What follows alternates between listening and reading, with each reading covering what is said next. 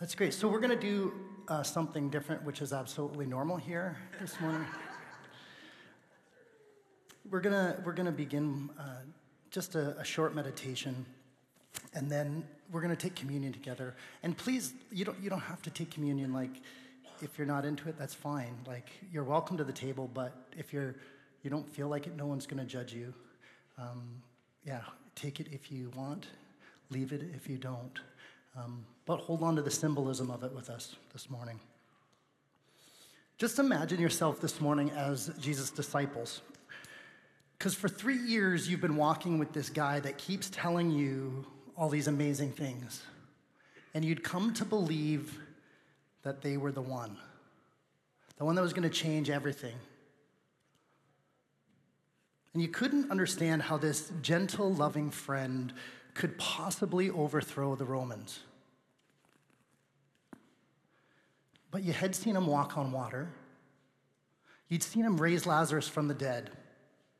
You'd seen him feed 5,000 people from just a small brown paper bag lunch. Most of all, he'd shown you forgiveness. Right? That was the biggest miracle. You had a lot to be forgiven. But all that's gone. That was gone now. Just a few days ago, he was arrested. And you ran away. He had been there for you, but you left him when he needed you most. After they arrested him, you heard about the trial, the beatings, the mocking. So you joined the crowds along the street, but you could barely recognize him. He was so badly beaten. You watched from far away, but could still hear his cries of pains as they hammered nails into his hands and to his feet.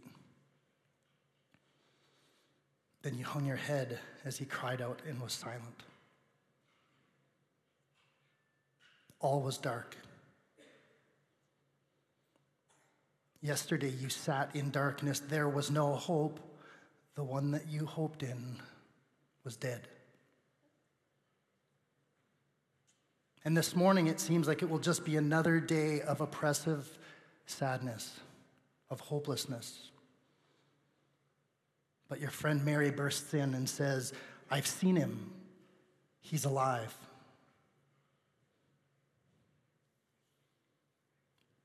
What would you think, eh? The, rection, the resurrection is, is part of the whole story of Jesus. You can't, you can't separate it from his life and death and resurrection, or life and death and the suffering. And, and you can't separate it from the idea of God taking on flesh, which we call the incarnation, which is just a fancy word for the divine and human coming together. Right. That's God entering into this world of decay, corruption, and death.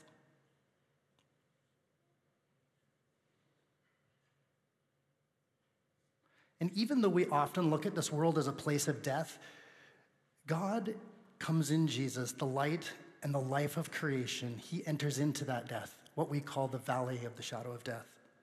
And the resurrection screams, This is all worth saving. God entering in says it's all worth saving. What we see as death, God sees as transformative. What we see as decay, God uses to prepare us. What we see as corruption, God uses to purify us. The resurrection of Jesus is the beginning of the resurrection or the recreation of all things. It's the beginning. Jesus, the light of life, leads us from death to life. He is the firstborn. We follow him into death, but we also follow him into new life.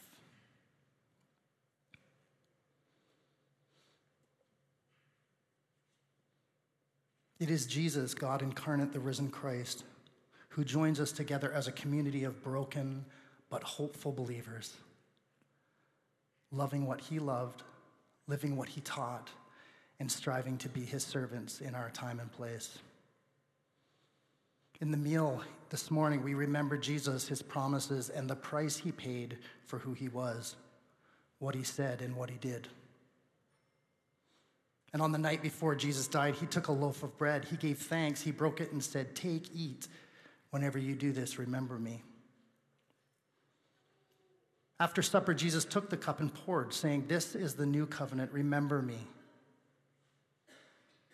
We do remember. We remember his love, his friendship, his teaching, his dying, his suffering, and his rising to life again. And in sharing this meal, we live out the mystery of our faith. Father God, we call on you to transform these familiar things just like you continue to transform the world around us, just like you continue to transform us. Bless this bread and this cup, the wheat and the grape, the farmer and the harvest, the seed and the sower, so that in sharing these simple elements in our community, we may taste and see your goodness.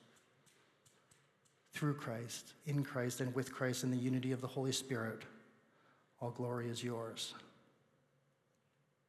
Do you hear the call of Jesus?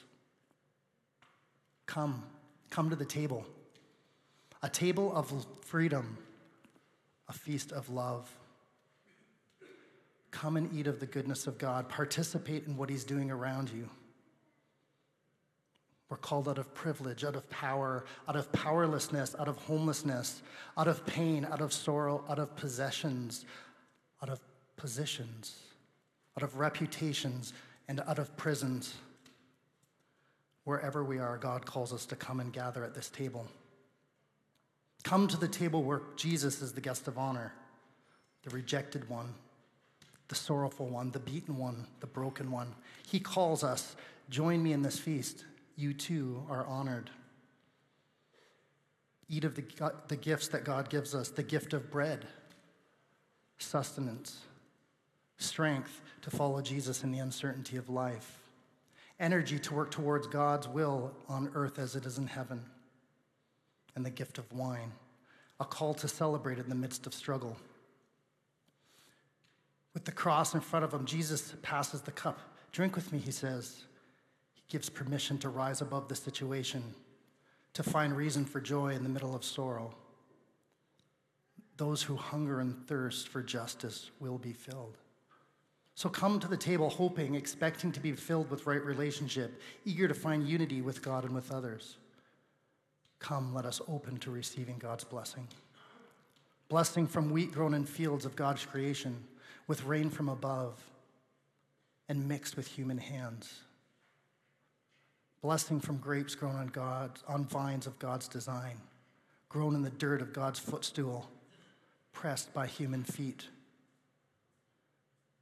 these are reminders that God calls us to participate with Him in His kingdom come. We remember Jesus suffering in the bread, His broken body, and remember that He is with us in our brokenness. He enters into our suffering. We remember the spilled blood of Jesus in the wine, and we're reminded of the innocent spilled blood throughout the history and to this day. We remember Jesus' life, his death, and resurrection, and we're reminded that Jesus continues to be present to us today in our hurt, in our pain, in our suffering, and in our resurrection. Come to the table. Come. On the night he would be arrested, he got together with his friends. And even though there was danger and confusion, they gathered to sit across from each other, to see each other, and to be seen. And as they gathered in the upper room, Jesus took the bread and gave thanks. He broke it and passed it to his friends and said, Take, eat, and remember. Then, when they'd finished eating, Jesus took the cup. This is the new covenant, a promise of my blood shed for you for the forgiveness of sins. Drink and remember. God, we're thankful for these gifts, these symbols of transformation. May we be changed by remembering your incredible love your eternal goodness, and your promise to make all things new. Amen. We're asking for a few stories of resurrection. If you want to think about it in an old way, testimony. Right? But a few stories of resurrection. I think we have time for a couple. If anybody, Joy, you want to give us a story of resurrection? Awesome. Years ago, I was with somebody for 18 years, and uh, I left the relationship because of substance abuse and alcoholism. And I moved back from BC to Ontario, and I lived in Guelph. And I took a drug overdose because I coped with the situation of the loss. And I was found in a snowbank. And uh, I next woke up in hospital to my people, my family trying to resuscitate me. And uh, I've basically been unconscious. And um, my family was all around me. And it gave me a great feeling. It's a story of resurrection. Was in conversation with a family member this week about um, a recent separation leading to divorce. And when people come up, they often say, Oh, I'm so sorry about your marriage. But this family member and I were talking about it's time for a new narrative. And I've been set free from a very difficult uh, situation, one of victimhood to feeling God's presence in a new chapter. And the language of resurrection was so beautiful to say, Jesus gives us a new story. And it's not about all the pain itself, but it's that God meets us in the dark and creates a new narrative. Just so you know, Joel will not be heading up our marriage counseling department.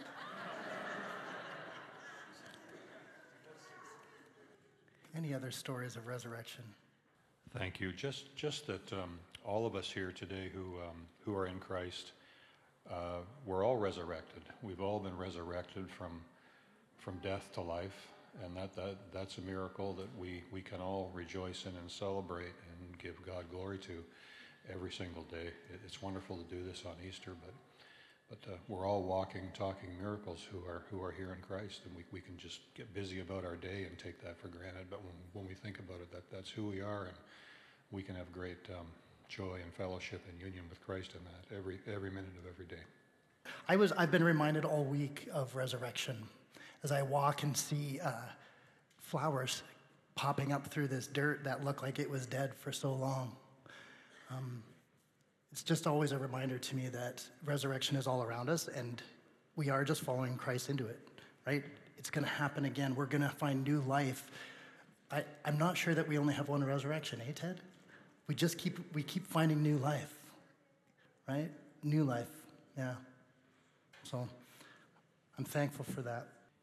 So if you're able, I know some people have family stuff, hang out, have a few cross buns, or maybe one, I don't know how many there are or maybe share a hot cross bun, but hang out and, and, and share some stories. And let me just uh, say a blessing over you. Go in the name and the peace and the love and the new life of our Lord Jesus Christ. Amen.